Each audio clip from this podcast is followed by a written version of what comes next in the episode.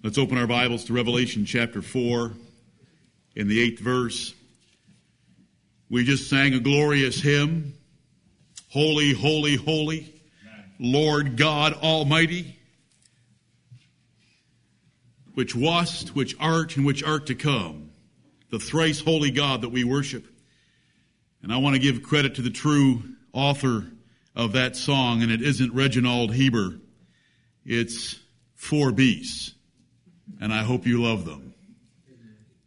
The Lord has four very unique beasts around his throne, and they cease not day and night to sing the original version of Holy, Holy, Holy.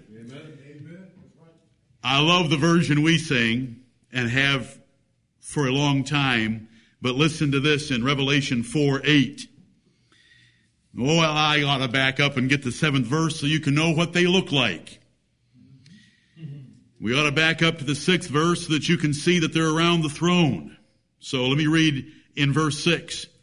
And before the throne, this is the throne of Almighty God, Amen. there was a sea of glass like unto crystal.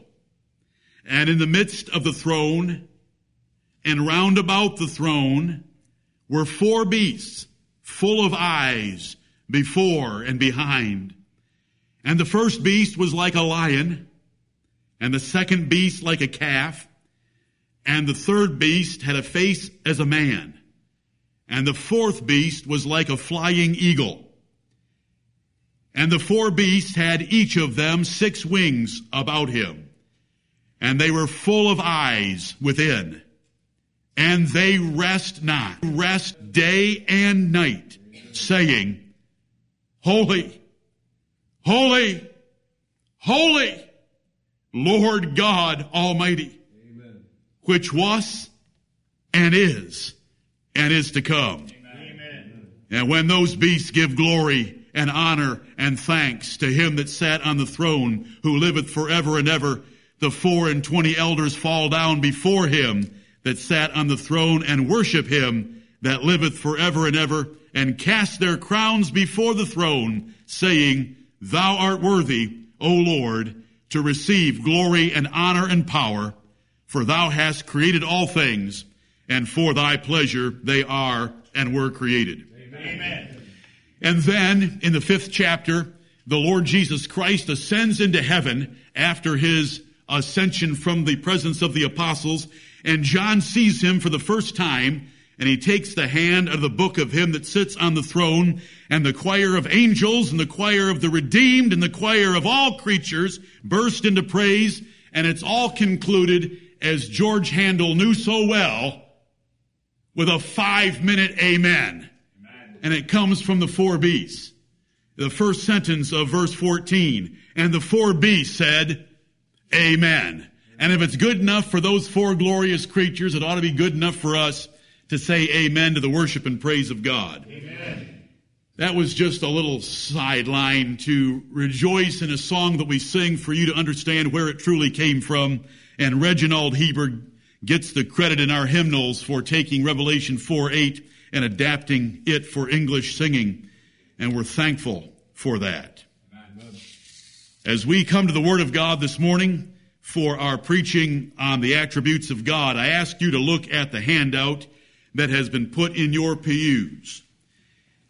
An unusual thing that I've done this morning, but I want you to share in the blessing that God has shown me that I want to share with you over the weeks to come. And I want you to see where we are, where we've been, and where we're going. The Bible doesn't tell us to classify the attributes of God.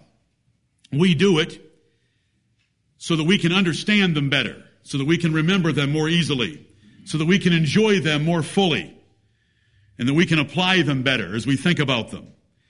When you have a large subject, it is wise to break it down into manageable components or parts so that you can get your mind around it.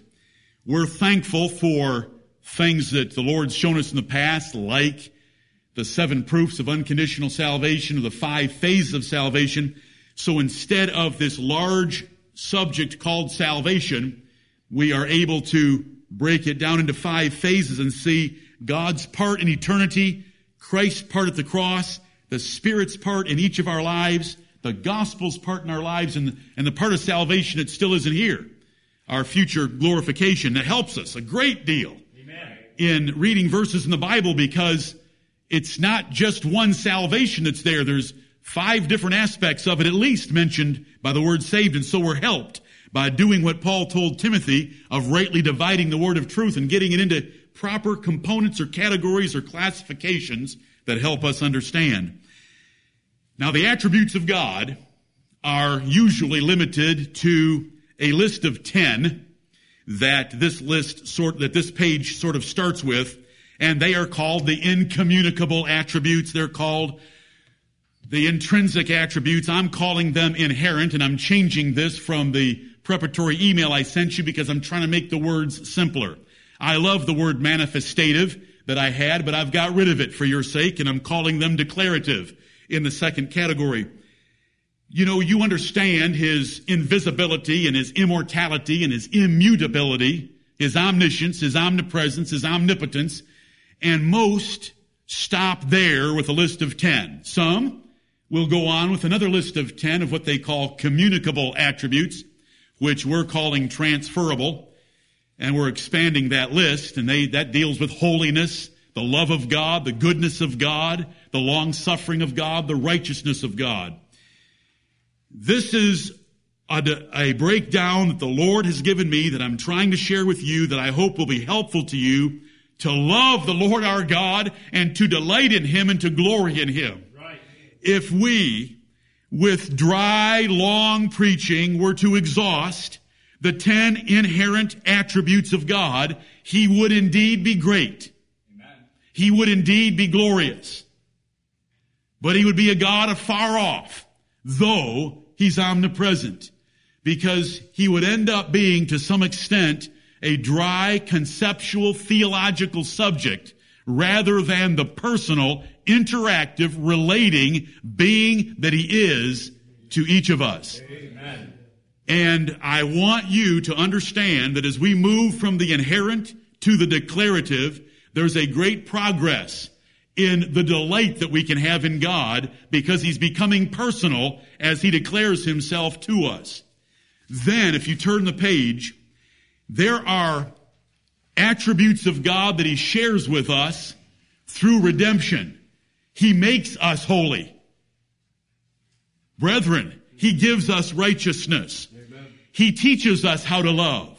The apostle said, told the Thessalonian church that God had taught them how to love. He just was stirring them up to increase in that more and more. Because God is love and He's taught us how to love.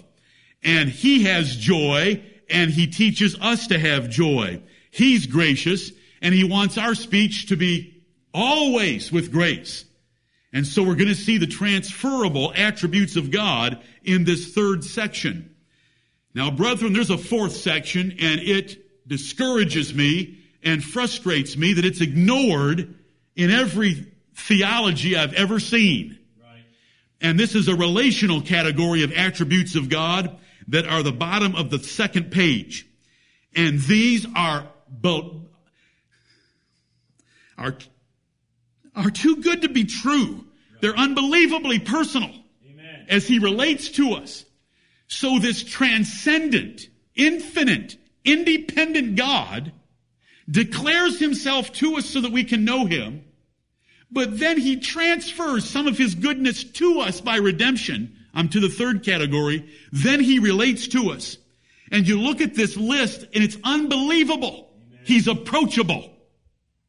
The high priest of Israel could only approach Jehovah once a year with the blood of others in a secret private ceremony inside the tabernacle in the Holy of Holies. The Bible tells us about that. We get to go into the presence of God every day you can get up in the morning with a cup of coffee. You can go outside. It can be in the car on the way to work.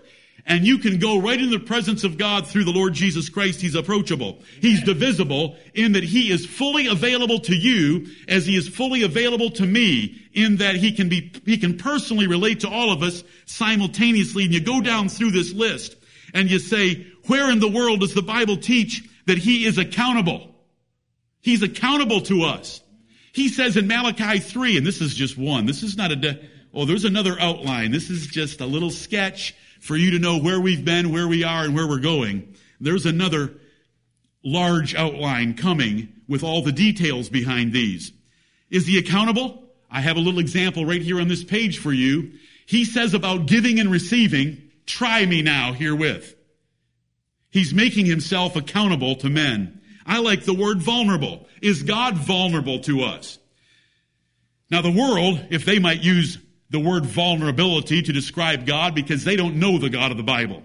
But remember, we started out with his transcendent attributes that are inherent in his nature. We went to his declarative ones. Then we went to his transferable ones. Only now are we saying he's vulnerable. Is he vulnerable? I want to ask you about the wrestling match between Isaac, Jacob, excuse me, Jacob and God. Right. Amen. As a boy, seeing that Bible story, very young, why didn't God just whip him? Why didn't God just pin him? You know the story, Yes. But it's a shame if you know the story and you don't learn the attribute of the story. Right, right. The attribute of the story is God is vulnerable. By prayer, we get to wrestle with God and prevail. Do you know the word prevail is used? Do you know what God said? For those of you that are familiar with UFC or MMA fighting, God tapped out. God cried uncle. God said to Jacob, you have prevailed. Because you're a prince with God. And because you won this wrestling match, I'm going to change your name to Israel. He's vulnerable.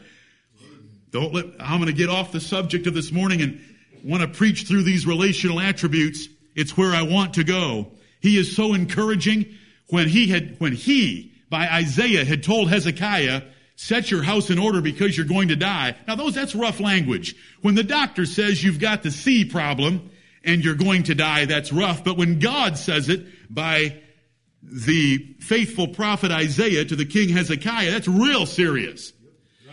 And so Hezekiah rolled the wall and begged God for mercy. And, you know, Isaiah didn't make it but a hundred paces away and was sent back in to tell Hezekiah, the Lord's added 15 years to your life. But now I'd need a little encouragement because I'd still be, I'd still be shaking. And so the Lord said, watch that sundial of Ahaz. You know that fancy sundial of King Ahaz that you have here in the room? Watch it. And the shadow went backward 10 degrees. That's my God. Amen. That's an attribute of encouraging the righteous Right. when they need encouragement. I'm sorry, I got to share one more with you. Was Gideon a little weak in faith at times? Oh, yes. I know, love Gideon. I want to remind you that he, he made Hebrews 11. Right. You say that's impossible. That man was so shaky in his faith. What's he doing in Hebrews 11 with the great men of faith? That's how God views faith. He knows our spirits are willing, but our frames are weak. And like as a father pitieth his children, a good father pities his children, the Lord pities them that know him. Well, you know, poor Gideon, he wanted the fleece wet and the ground dry. And the Lord did it. That wasn't good enough. Now he wanted the ground wet and the fleece dry. And that really wasn't good enough yet either.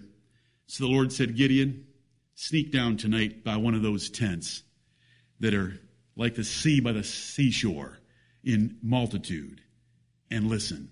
And he goes down there, and a man wakes up and tells a dream that he's had a dream that a man named Gideon came into camp and destroyed them all. That is our Lord. Amen. And he encourages us all kinds of different ways. Right. And it's just a little relational attribute of his, and the Bible's filled with them, and it's the goodness of the Lord.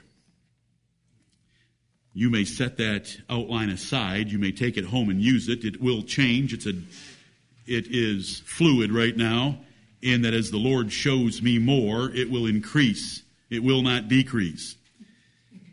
Turn to Romans chapter 1 with me in your Bibles. For any that are viewing this or listening to this by way of our website, you may write the website with a short request.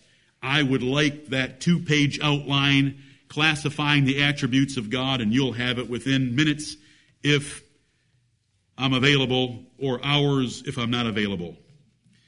Romans chapter 1. If you are aware of where we are in our study, we are starting through the second category of the four, and we're going to go rather quickly because I've laid most of the foundation of the second category in building a proper foundation for the first category, and none of that really means anything except right now I want to deal briefly or for a while, for a few minutes here with creation because it is so crucial and important to the subject of knowing God. Right. And he wants us to know how important the creation is, and we've got to address ourselves and ask ourselves, am I faithful with the knowledge that God has shown me about himself as he expects the men to be faithful with the knowledge he showed in Romans chapter 1? God, based on just his inherent attributes, is worthy of all glory, honor, praise, worship, delight, and glory that we could ever give him. Many stop too early, as I hope you can tell by that outline. I want to show you the full orbed nature of God that he has revealed to us. And there's a lot more coming, and I hope you see that. But let's, we're going to go slow because I don't want to race through this subject. I feel that this subject is so important for our livelihoods in this world. It's the knowledge of God that should change our lives. Amen. It's the knowledge of God that builds our faith. It's the knowledge of God that gives us hope. Right. It's the knowledge of a loving God that teaches us love. It's the knowledge of a holy God that teaches us the value of a Savior. And so much comes from knowing God, and I want you to see as much as we can cover without spending the rest of my life on the subject, though that would not be a wasted life. Amen. Romans chapter 1. Let me begin reading at verse 18. We are dealing with declarative or manifestative attributes of God. Those are attributes in which God declares or reveals or discovers or shows or manifests himself to men. And creation is the first of them. And it's the most common throughout the pages of scripture. Now see, we're way past creation by being Bible Christians because we have a Bible. And we know that the Bible reveals much more to us than creation does. But we start with creation. And there's things in creation that God expects the men who know Him best to continue to review. If you think creation is too low for you, you don't know God yet. Because if you knew the Bible and you knew what God likes to talk about, you would know that when he's meeting with men like Job, he deals with creation. Even though Job walked with God and Job knew God very well, he goes back to creation.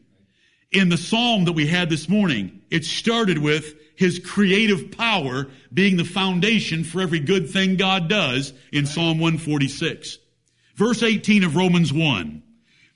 This is part and parcel of the gospel of Jesus Christ. I'm reading to you.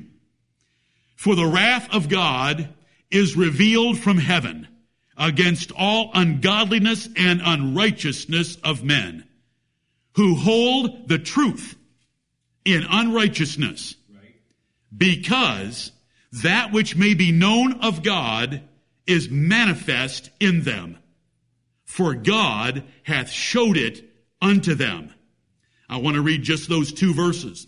Notice we have an attribute of God given here in the 18th verse. It's the wrath of God. And the wrath of God is revealed from heaven by the preaching of the gospel. The creation shows his eternal power and Godhead, as the 20th verse is going to tell us. But the wrath of God is revealed by men coming and telling other men that God is about to unleash his wrath on the earth. He is going to be revealed from heaven with his mighty angels in flaming fire, taking vengeance on all them that know not God and obey not the gospel of our Lord Jesus Christ. But it says that there are men in verse 18, the last clause, who hold the truth in unrighteousness. So there is truth that men have and they hold it in unrighteousness. They just keep on living any way they wish, but the truth has been given to them. The truth has been shown to them and the truth has been put in them. They know it. They understand it. Whenever we teach on total depravity, total depravity does not mean that man is intellectually deprived of the ability to logically and rationally recognize the existence of God. We have never meant by that, by the word depravity. If other men have been confused about what they meant by depravity, that's their fault and responsibility. We have never met that, meant that. Man is rationally able to reason through and logically conclude that there is a creator God with power in the heavens that's nothing like the idols they worship. Right. The reason that men don't obey that God that they are intellectually able to recognize is because they have hearts that are depraved that hate Him. They hate righteousness. They do not want to be told what to do. They have a sin nature that though they know there's a God, so they make idols to be their gods, they will reject the God of heaven because of their heart problem, and that's where depravity lies. It's not an intellectual deficiency, because when we're born again, our minds don't change at all, except what flows up to them from our hearts. Right. It's a change in affection. It's a change in desire. It's a change in motivation that takes place when regeneration occurs. For the wrath of God is revealed from heaven against all ungodliness and unrighteousness of men who hold the truth in unrighteousness. These ungodly and unrighteous men have truth. What is the truth? Because that which may be known, they know something of God. They know about God is manifest in them. The word manifest means that something otherwise secret or hidden is made public and put in public view. As I've said so many times, the manifest of a ship, the manifest of a train, the manifest of a plane tells you what's hidden inside. It's the list of cargo. That's a manifest as a noun, but when something is made manifest, it's made visible. And so God has been made visible in truth and is known by these men, for God hath showed it unto them. Now, how has God showed them truth? How has He showed them and manifested Himself so that they can know Him? Let's keep reading. For the invisible things of Him, have we learned that already as one of the ten inherent attributes of God? Right. Invisibility. 1 Timothy 1.17, now unto the King eternal, immortal, Invisible. invisible is one of his specified attributes. For the invisible things of him from the creation of the world are obscurely seen, clearly seen, being understood. Is the natural creation sufficient to help a man understand that there is a God? Absolutely. The problem isn't here. The problem is here. Right. Not head, but heart. Not mind, but affections. Clearly seen, being understood by the things that are made, even his eternal power and Godhead, so that they are without excuse. Mankind is without excuse to humble themselves and to stop living wickedly and to call upon God for mercy because he has clearly revealed himself to them. He has showed himself to them. He's made it manifest. It is the truth of the knowledge of him. But they refuse, as we're about to continue reading here. Are we faithful in the knowledge that God has shown us? He has shown us much more than creation, which means we owe him much more than the world does. Are we giving it to him? Are you giving it to him right now with an eager heart, ready ears, and a ready mind to receive those things from the Word of God? A delight in your soul that want to sing again and sing praise to him, which we will. Verse 21. Because that, here they are without excuse. And here's what happens. Because that, when they knew God, this is the natural state of all men, Jews and Gentiles, particularly Gentiles, because Romans 2 deals particularly with Jews. Because that, when they knew God, they glorified him not as God, neither were thankful, but became vain in their imaginations, and their foolish heart was darkened. When they knew that there was a creator, they did not want to acknowledge that there was a creator. They did not want to glorify him. They did not want to give him thanks for what they had. They got vain in their own accomplishments and took the praise and honor and credit for the things that they had to themselves instead of to him, and their foolish heart was darkened. That's a passive verb construction, meaning God darkened their hearts. Right. Because when they knew God, they wouldn't glorify Him and they wouldn't be thankful. God blinded and darkened their hearts. We must ask ourselves, Am I as faithful as I should be with the knowledge of God He's given me? Am I as thankful as I should be? Do I give God the glory that I should, or do I take some to me? Now there was once a Herod that gave a speech and they said it's the voice of God and not men, and he didn't give God the glory and bad things happened rather quickly. It's Acts chapter 12. We don't want to be like that. And he's given us much more about himself. Are you truly thankful this morning? Do you know that everything you have is a gift from God? You haven't pulled yourself up by your own bootstraps? You wouldn't even be able to find your bootstraps, friend. The Lord's pulled you up. Promotion doesn't come from the east, the west, the north, or the south. If you've got a good job, the Lord raises up one and puts down another. Amen. And on and on we could go. Do we give God the glory that He deserves? Do you love Him today? Are you thankful? This is why we have problems in our nation of men not knowing that they should marry women and women not knowing they should marry men because they didn't give God the glory they should have, nor were they thankful, but they became vain about their own accomplishments. Verse 22, professing themselves to be wise with all their PhDs, they became fools. Charles Darwin and the rest of them that think we came from a big bang of an explosion of molecular gases in the universe or that our grandparents were monkeys or baboons, they became fools. That's what an education will get you, and the education is based on the vanity of the human mind, and hearts are darkened that are behind that curriculum. And they changed the glory of the uncorruptible God into an image made like to corruptible man, and to birds and four-footed beasts and creeping things. And these, this verse describes that men have worshipped all kinds of idols. Remember when Paul got to Mars Hill, he just simply said, and he reasoned logically with them on a philosophical level. He didn't quote scripture, and he didn't sing songs, and he didn't show them the wordless book. When he had philosophers sitting, giving him attention, he started right out with, God that made the heavens and the earth doesn't dwell in temples made by hands. Right. And all the philosophers there checked off mentally, that is valid reasoning. Neither is he worshiped with men's hands as though he needed anything. Meaning the priests of Athens were worthless.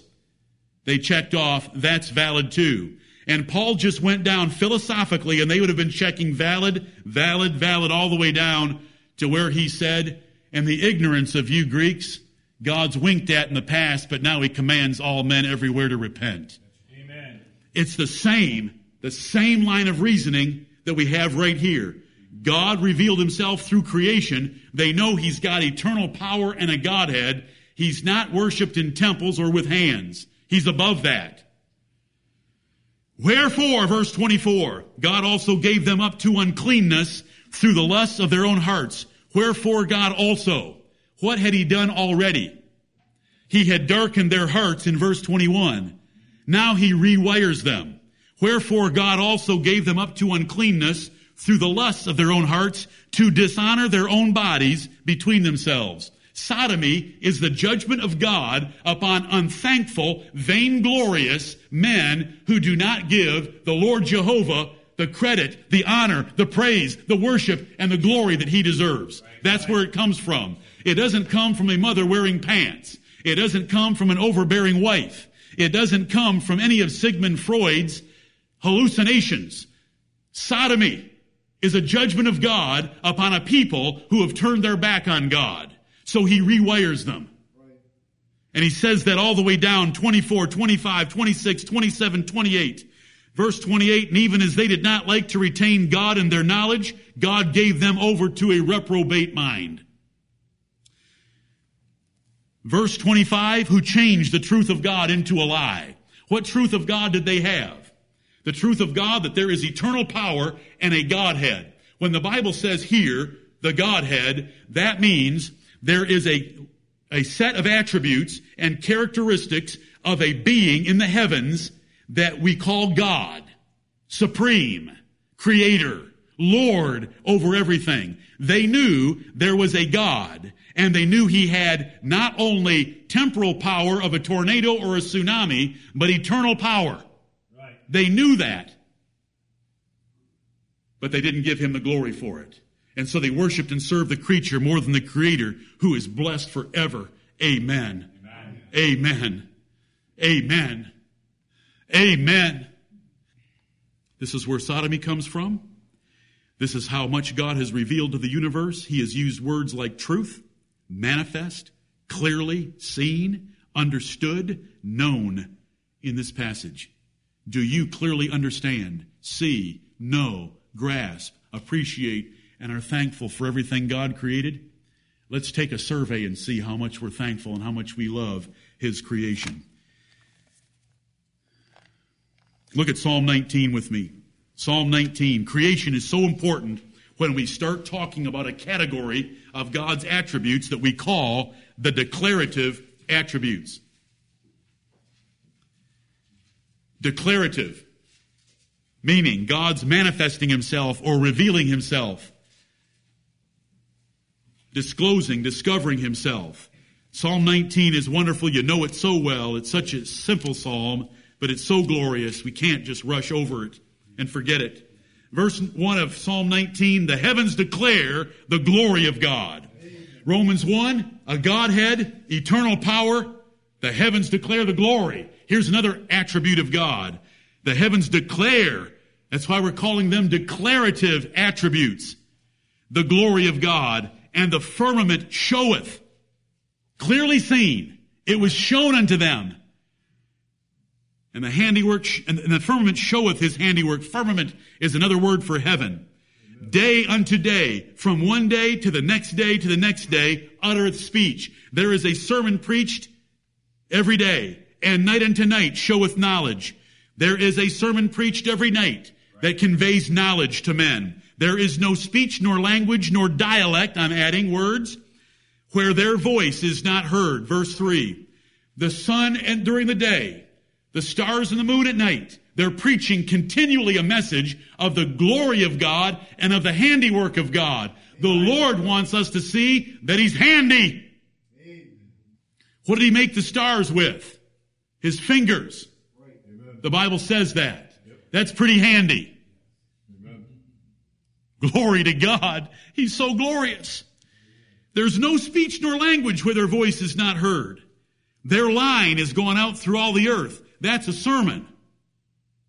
Their line is gone out through all the earth that is preached by the sky, that's preached by the sun, that's preached by the moon, through all the earth and their words to the end of the world.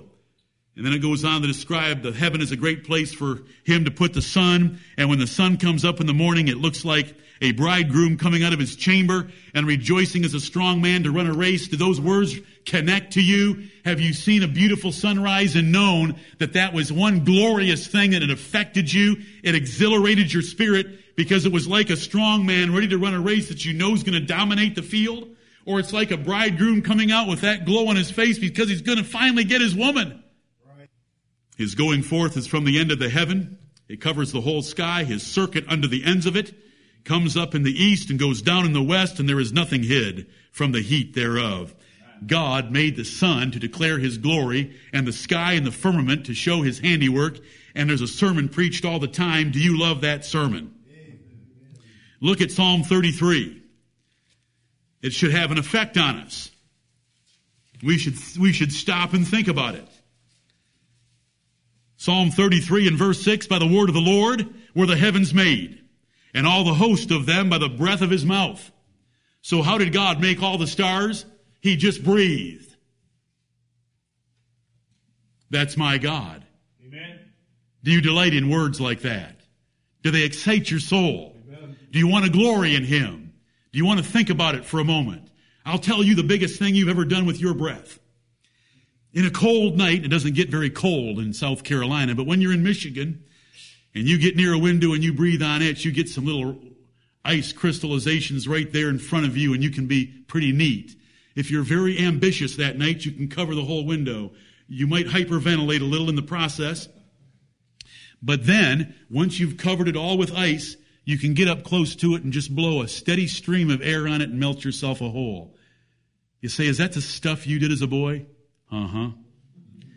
Forgive me. But the Lord breathes out, and He doesn't get little crystals on a pane of glass. He breathes out the stars. Right. By the word of the Lord were the heavens made, and all the host of them by the breath of his mouth. He gathereth the waters of the sea together as an heap. He layeth up the depth in storehouses.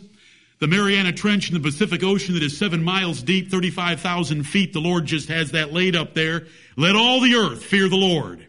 Let all the inhabitants of the world stand in awe of him. Amen. And let's stand in awe of him today. Let's sit in awe of him. Let's speak in awe of him. Let's sing in awe of him. For he spake and it was done. He commanded and it stood fast. That's glorious. That's wonderful. Thank you, Lord, for these things that you've done for us. Look at 2 Kings 19. 2 Kings 19. We are dealing with the declarative attribute of God called creator. God is a creator. And by creation, he has revealed himself. We have seen Godhead, eternal power, glory, handiwork. We have heard by the hearing of our ears that wrath is coming upon men who don't give him the glory that he deserves. Second Kings chapter 19 and verse 15. Hezekiah prayed before the Lord and said, O Lord God of Israel. Hezekiah knew the Lord quite well. Uh, as a young king, he had revivals in Judah. Second Kings 19, 15. O Lord God of Israel, which dwellest between the cherubims, thou art the God, even thou alone, of all the kingdoms of the earth, thou hast made heaven and earth. I want you to recognize that men speak of his creation often, Old Testament, New Testament. If you go to Acts chapter 4 and read the prayer where the saints prayed after the whipping of the apostles and it says the place was shaken, it starts out with, thou hast made the heavens, the earth, the sea, and all that in them is. In the New Testament, it doesn't matter. God wants us to start. He's revealed himself by his creation. We can learn a lot of different things about him from his creation. Look at Proverbs 30. Proverbs 30. The prophet Agur taught by sets of four things in the 30th chapter of the book of Proverbs. I hope that you remember some of them. Verse 18, there be three things which are too wonderful for me, yea, four which I know not. These are things God created that are above our ability to immediately grasp. The way of an eagle in the air. How does one of the heaviest birds in the air rise up without flapping its wings? Can you do that? Can you make something that will do that? The way of an eagle in the air. The way of a serpent upon a rock. Make the rock ever so slick. Put him on the pavement and see if a snake can still move without legs or hands. And it will. And the prophet wants us to recognize that God has created some interesting things. How about the way of a ship in the midst of the sea? That gigantic ship with those huge sails moved by a little tiny rudder. But there's more than that to the way a ship moves in the seas. Remember, we have learned a few things that God taught men. Sails move a ship by the air that is in front of the sail, not the air that's behind the sail. Just like it's the air over the wing of an airplane that lifts it, not the air under the wing. It's a wonderful thing what a ship can do in the sea. And the way of a man with a maid, that's pretty exciting too. You can read the proverb commentary on that one if you need to. Verse 24.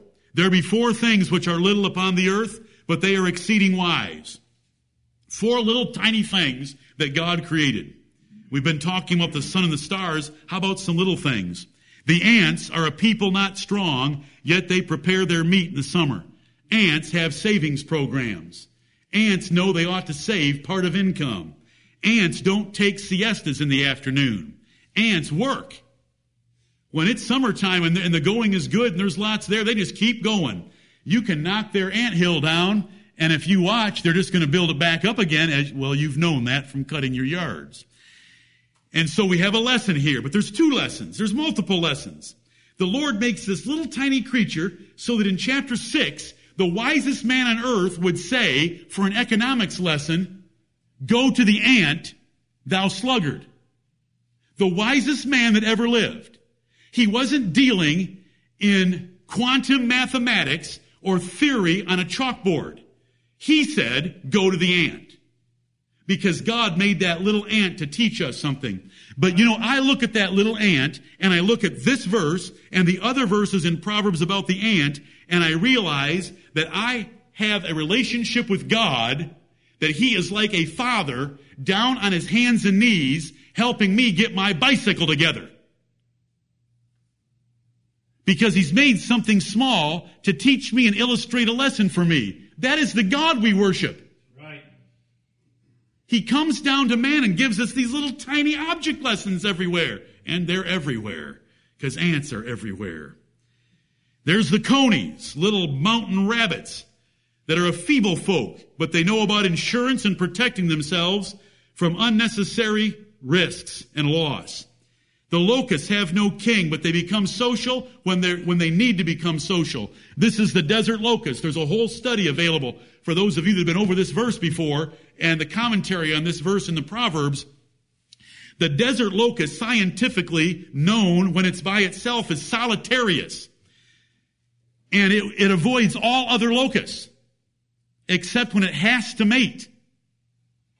It's a loner. But as soon as there's a shortage of food and those locusts start coming together where the food is available and their hind legs start rubbing and they get, they, they jostle against each other, they change. They change in shape, they change in color, and they change to a new scientific name called gregarious. Isn't that wonderful? Amen. Solomon knew about it 1000 BC. They've just figured it out in the last few generations. So they thought it was two different species. Yes, they're the ones that say we came from monkeys. That, the, that there was this desert locust that looks this way and there's this desert. No, no, no. It's the same locust that who is a very solitary creature, but when he's pressed together by the need for food, will all of a sudden unite in swarms and hordes of billions. Right. And they can do some serious damage to some farm country and they all fly together. Look what it says about them. The locusts have no king, yet go they forth all of them by bands to get food.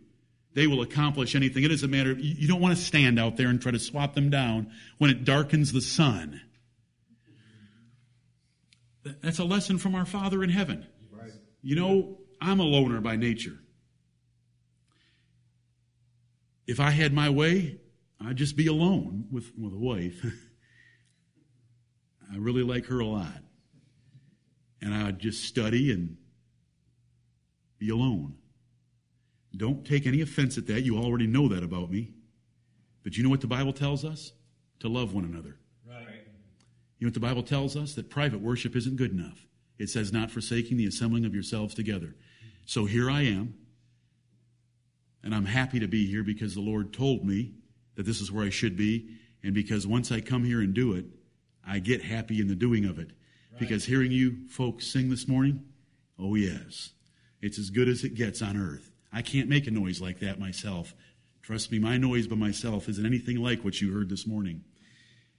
And so the Lord teaches us things. And I have a heavenly Father that makes this little, this little toy for me called a desert locust to teach me a lesson.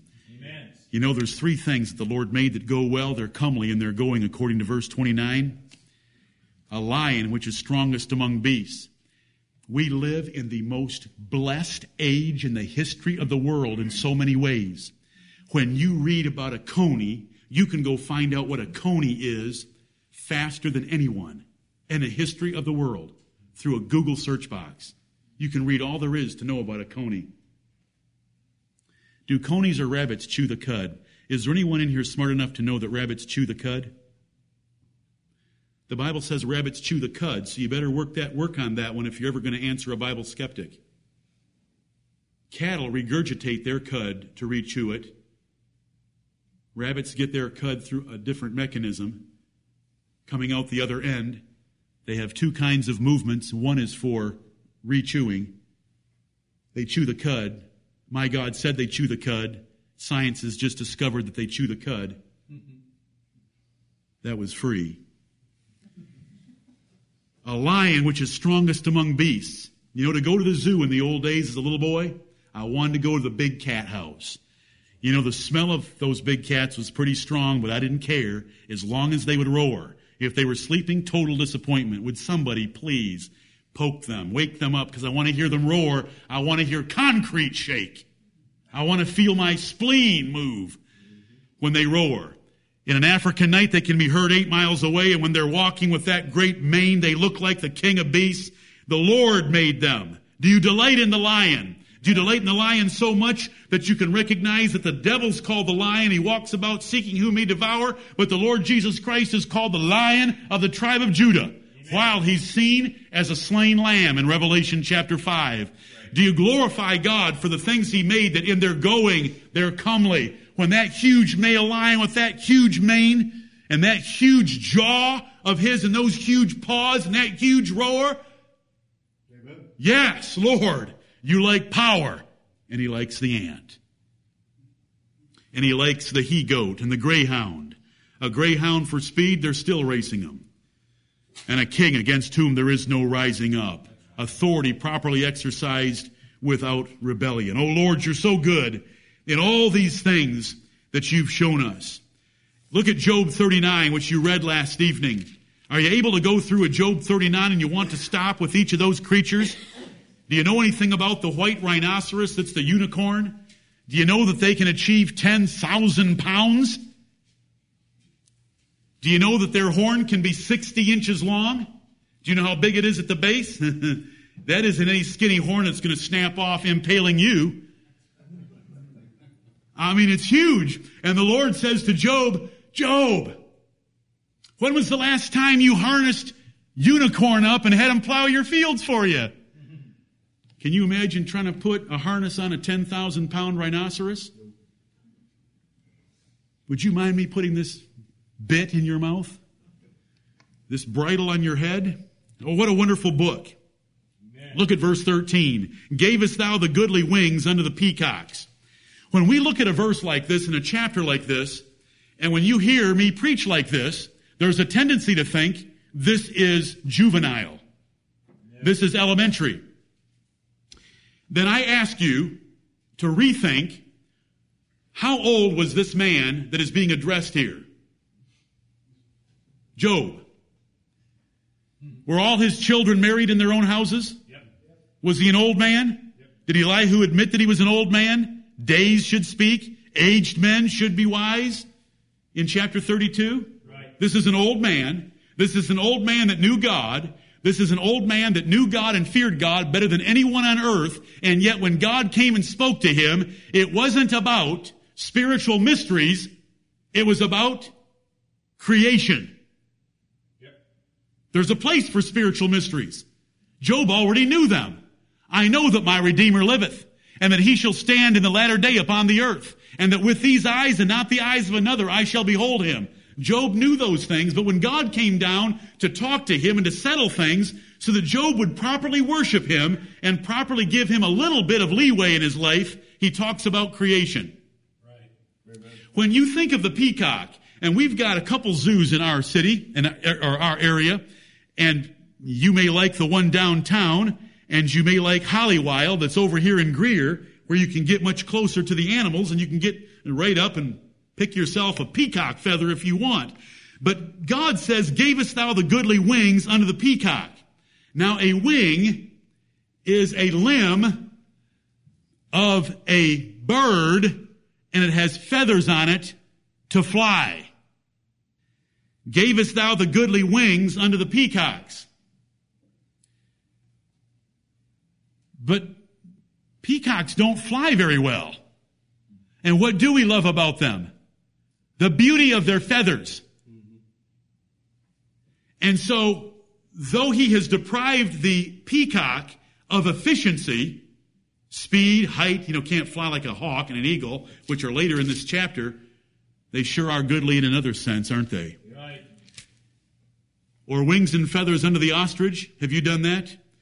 Wings and feathers to the ostrich. What good do the wings and feathers do an ostrich? Which leaveth her eggs in the earth and warmeth them in dust and forgetteth that the foot may crush them or that the wild beast may break them. She is hardened against her young ones as though they were not hers. Her labor is in vain without fear. She's just totally stupid when it comes to her young. Because God hath deprived her of wisdom. When you go to the zoo, do you know what to look for in the ostrich? That is the stupidest creature. Because that's what God is saying to Job. And you should recognize that. There's a God that is able, listen, if a God can deprive a creature of wisdom, can he give wisdom to a creature? Amen. Can he take away wisdom from a man? He's done it. Can he give wisdom to a man? He can give wisdom liberally and upbraideth not when you make the request. And all these things we are supposed to see from the hand of God in a zoo, in a Google search box, on YouTube, or in the pages of Scripture right here about this ostrich. I want to share something with you for a minute. There is, if you think long enough about the ostrich, this is telling us what we ought to think of the abortionists in America. What is it telling you about the abortionists in America that would take their young and destroy them? They have been deprived of wisdom. They have not got any understanding. They have no fear. They are wasting their gestation as long as it lasts. They're hardened against their young ones as though they weren't theirs at all. Now you say, well, you're making that up. Okay. Then turn to, while you're holding your hand there at Job 39, look at Lamentations chapter 4. Isaiah, Jeremiah, Lamentations in front of Ezekiel. Lamentations chapter 4 and verse 3. Lamentations 4 3. Even the sea monsters draw out the breast. Are there mammals in the sea? Even the sea monsters. Did Jeremiah know that in 500 BC? He hadn't taken earth science yet. Love your King James Bibles. Amen. Even the sea monsters draw out the breast. They give suck to their young ones. That's a good mother. The daughters of my people is become cruel like the ostriches in the wilderness. If you're cruel to children, and abortionists are the ultimate act of cruelty against a child, you are like the ostriches of the wilderness. You are like this ostrich God is deprived of wisdom. Anyone that believes in abortion has been deprived of a brain. They're as stupid as an ostrich, and they're as cruel as an ostrich. They have no fear they treat their young like they're someone else's young. Young are to be loved and protected, nursed, nourished. All from Job, all from our Creator, trying to give us lessons so that we'll understand life and appreciate it. But you know what? Because he deprived that ostrich of intelligence, do you know what he gave that ostrich? He gave that ostrich fearlessness and great speed. So there's one more verse in Job 39 about the ostrich. It's verse 18. What time she lifteth up herself on high, she scorneth the horse and his rider. You can talk about the Kentucky Derby all you want, and you can talk all you want about a horse and rider achieving 40 miles per hour for a short distance. An ostrich is going to get away. And so the Lord is teaching us that when I deprive this ostrich of intelligence, I give it speed. And do you know what? Every one of us in here have very different gifts. We look around and we tend to think about what we've been deprived. But find out what God's given you. Find out if, you, if it's your leg. I'm using this metaphorically. If it's your legs, then raise yourself up on high and run. And I don't really mean legs. And if you need help what a metaphor is, see me afterward. I'm just wanting to get your attention that God has made each of us different. Every snowflake is different. But it's when the snowflakes are packed together and they come together and every gift and every joint and every part of a church does its appropriate part, the church can be great. Taught by the ostrich. You know, there's some uncomely and there's some comely members. Would you call the ostrich a comely member of the zoo? No. But when you look at it, should you look at those skinny little legs and realize that thing can hit 50 miles an hour if it wants to? Yes, thank you, Lord. Oh, there's so much here about the horse and about the eagle. You know, the eagle says, it says about the eagle in verse 29 that her eyes behold afar off. You would look at the little eyes of an eagle and you'd say they can't see far. But you need to learn about the eagle. An eagle can see a field mouse at a quarter of a mile. Listen, I can barely see a bull elephant at the back of this room. It's true. Dad, I, am still thankful 45 years later for you forcing me to read a book called The Way of the Eagle. I can read these verses here and, know, and understand every phrase just because of knowing a little bit about the eagle. But I want to say this. We live in a generation where these animals can be researched faster and easier with moving pictures in the privacy of your home in seconds for you to know exactly what God was talking about better than Job. And we should give him the most glory. Amen. We should just love him and delight in him and glory in him about everything that he makes. When you watch that eagle blink, I just want you to know there is a camera in there that can spot in flight a field mouse at a quarter of a mile. You think our M1s are pretty good at being able to track tanks that are metal on sandy deserts? I like the Eagle still. All glory to God. Amen. All glory to God. What should you know about the baboon in the ways of the attributes of God? When I read the Bible, I start in Genesis and I read in chapter 3 that God killed some animals to clothe the buttocks of Adam and Eve with skin and fur. But then when I go to the zoo, I see a creature that God made where he pulled its pants down and left the pants down. And I give him glory and I laugh my heart out. He has got a sense of humor. Amen. You know, he knows how to make pants and coats. Coats cover your whole body. And he clothed Adam and Eve with them. But then he made that baboon. Give God the glory Amen. for all that He's created and all the wonderful things He's done.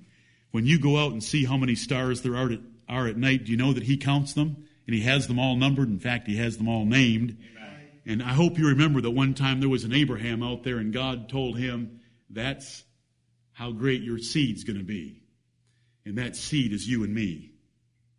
Because the seed of Abraham is the Lord Jesus Christ, according to Galatians 3.16. And and if ye be Christ, then are ye Abraham's seed and heirs according to the promise. Amen. When you go out at night and you look at all those twinkling stars and say, wow, now you can't, you can't in my subdivision because there's too many streetlights. But if you're out in the country and you're able to see all those stars, God once told Abraham to count them and said, that's how great your seed's going to be, and you are represented by one of those little stars. What do you do? Do you ever think thoughts like that? Do you give God the glory? Do you praise Him? Do you say, Thank you, Lord, for making me part of the heavenly family?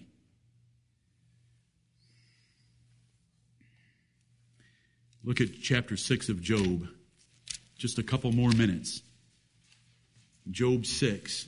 I want you to think about everything that you encounter in this life that God created. And I want you to love Him and delight in Him for it. Amen. Does God care about taste and flavor? and deliciousness and savory things? Does he know those words? Are they used in the Bible? Does, does God, has God designed you in such a way that your mouth can grab something, can, can grasp something salty and define it for your brain in such a way that that is right? I, I wanted something salty right now. Uh, or, or that wasn't very good gravy and please pass the salt you know, you can do that. And, and then there's another part of your tongue that loves the sweet because the Lord loves those things for us. He made our tongues to receive it and he made the things to be land, to land on our tongues. He's glorious. He loves us to have pleasure. Right. He delights in his children.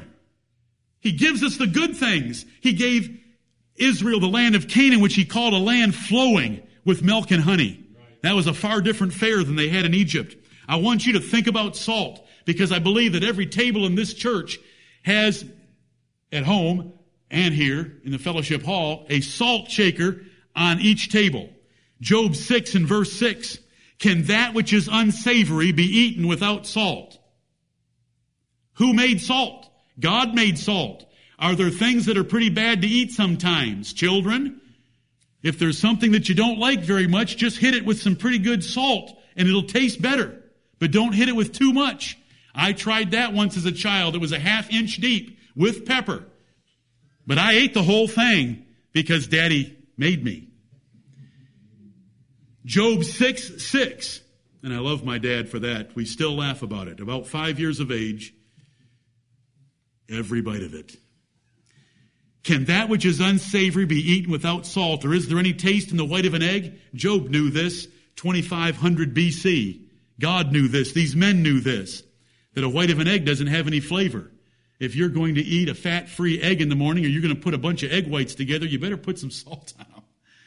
Give them some flavor. The Lord's telling you this, you know, He wants you to, what does this mean? He wants you to enjoy your food.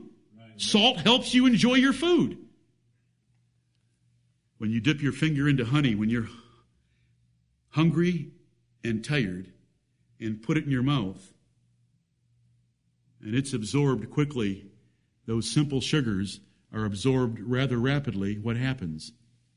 Your eyes are enlightened. You perk up. Does the Bible teach us that in 1 Samuel 14 27? When Jonathan had been fighting all day in battle, the son of King Saul, the friend of David, and he found a honeycomb and he dipped in some and he was enlightened. Some of you think that honey translates Red Bull, but honey still works.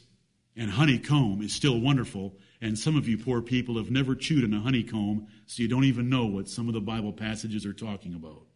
You ought to try it sometime.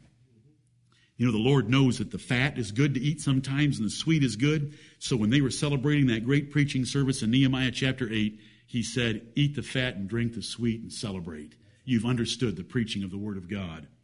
What do you like best? Is it oceans, mountains, or do you like the little things like hummingbirds? How about jellyfish? Where is the jellyfish? Do you like tornadoes and earthquakes, or do you like the rain and the snow? Do you like the northern lights, or do you like the fact that the Lord hung this earth not up and down, but sideways at 23 and a third degrees so that we get seasons? Does 23 and a third make you happy? Do you know if he tipped it over too far, what would happen? Do you know if he left it straight up, what it would be like? Praise his name. Amen. Everywhere you look. And the Lord wants it. Does the Lord say anything about the seasons? That there's always going to be spring and harvest, seed time and harvest, spring and summer, winter, cold and hot. Yes. Do you like mushrooms to eat? Are there, are there varieties? What's the most expensive food in the world that I know of right now? Black truffles out of Europe. $500, $1,000 a pound, all they are is a mushroom. Grapes of all sorts, coconuts. There's someone in our midst right now that loves coconut water. Loves it. Bacon. You put a piece of bacon on, what happens in your side your mouth? It makes your taste buds scream for mercy. Bacon is unbelievable. The, the poor Jews couldn't have it, but the Lord's unloaded all those pigs on us. Pepperoni, bacon, sausage. They're wonderful. The smell of bacon in the morning, I don't know if it's if it's just habit of having it in my life, but you know, I don't even drink coffee, but the smell of coffee and bacon never had coffee since I was five years old. One time of that stuff is enough. But bacon is wonderful. All these things God's made, and He deserves all the glory for it. And He's taught us how to use it. you know that I've taught you as part of creation, He put in man the ability to know how to use each of those things. Right. They weren't discovered by trial and error. They were discovered because God put it in man. It's in Isaiah 28, the last five verses tell us that each grain God put in the heart of man, the mind of man, to know how to plant it, keep it, preserve it, harvest it, process it, and turn it into what kind of foodstuffs. It's the last five verses of Isaiah 28. It's part of the wonderful workings of God to teach us how to use His creation. I close with these words. It's Psalm 103, and this is how we all ought to respond to every time we consider God as our Creator and the things that He's made, whether it's Proverbs 30 or Job 39 or wherever you turn in Job and Psalms or anywhere else in the Bible or wherever you look. We should respond this way. Verse 1 of Psalm 103 Bless the Lord, O my soul. Amen. And all that is within me. Is there anyone with me today? And all that is within me, bless his holy name. Bless the Lord, O my soul, and forget not all his benefits, who forgiveth all thine iniquities, who healeth all thy diseases, who redeemeth thy life from destruction, who crowneth thee with loving kindness and tender mercies, who satisfieth thy mouth with good things, including salt and honey, so that thy youth is renewed like the eagles. This is our God. This is how he wants to be remembered. This is how he wants to be praised. This is not all there is to know about him. There's a whole lot more. But this, for this morning, is what we want to bless the Lord for. May the Lord bless the preaching of his word.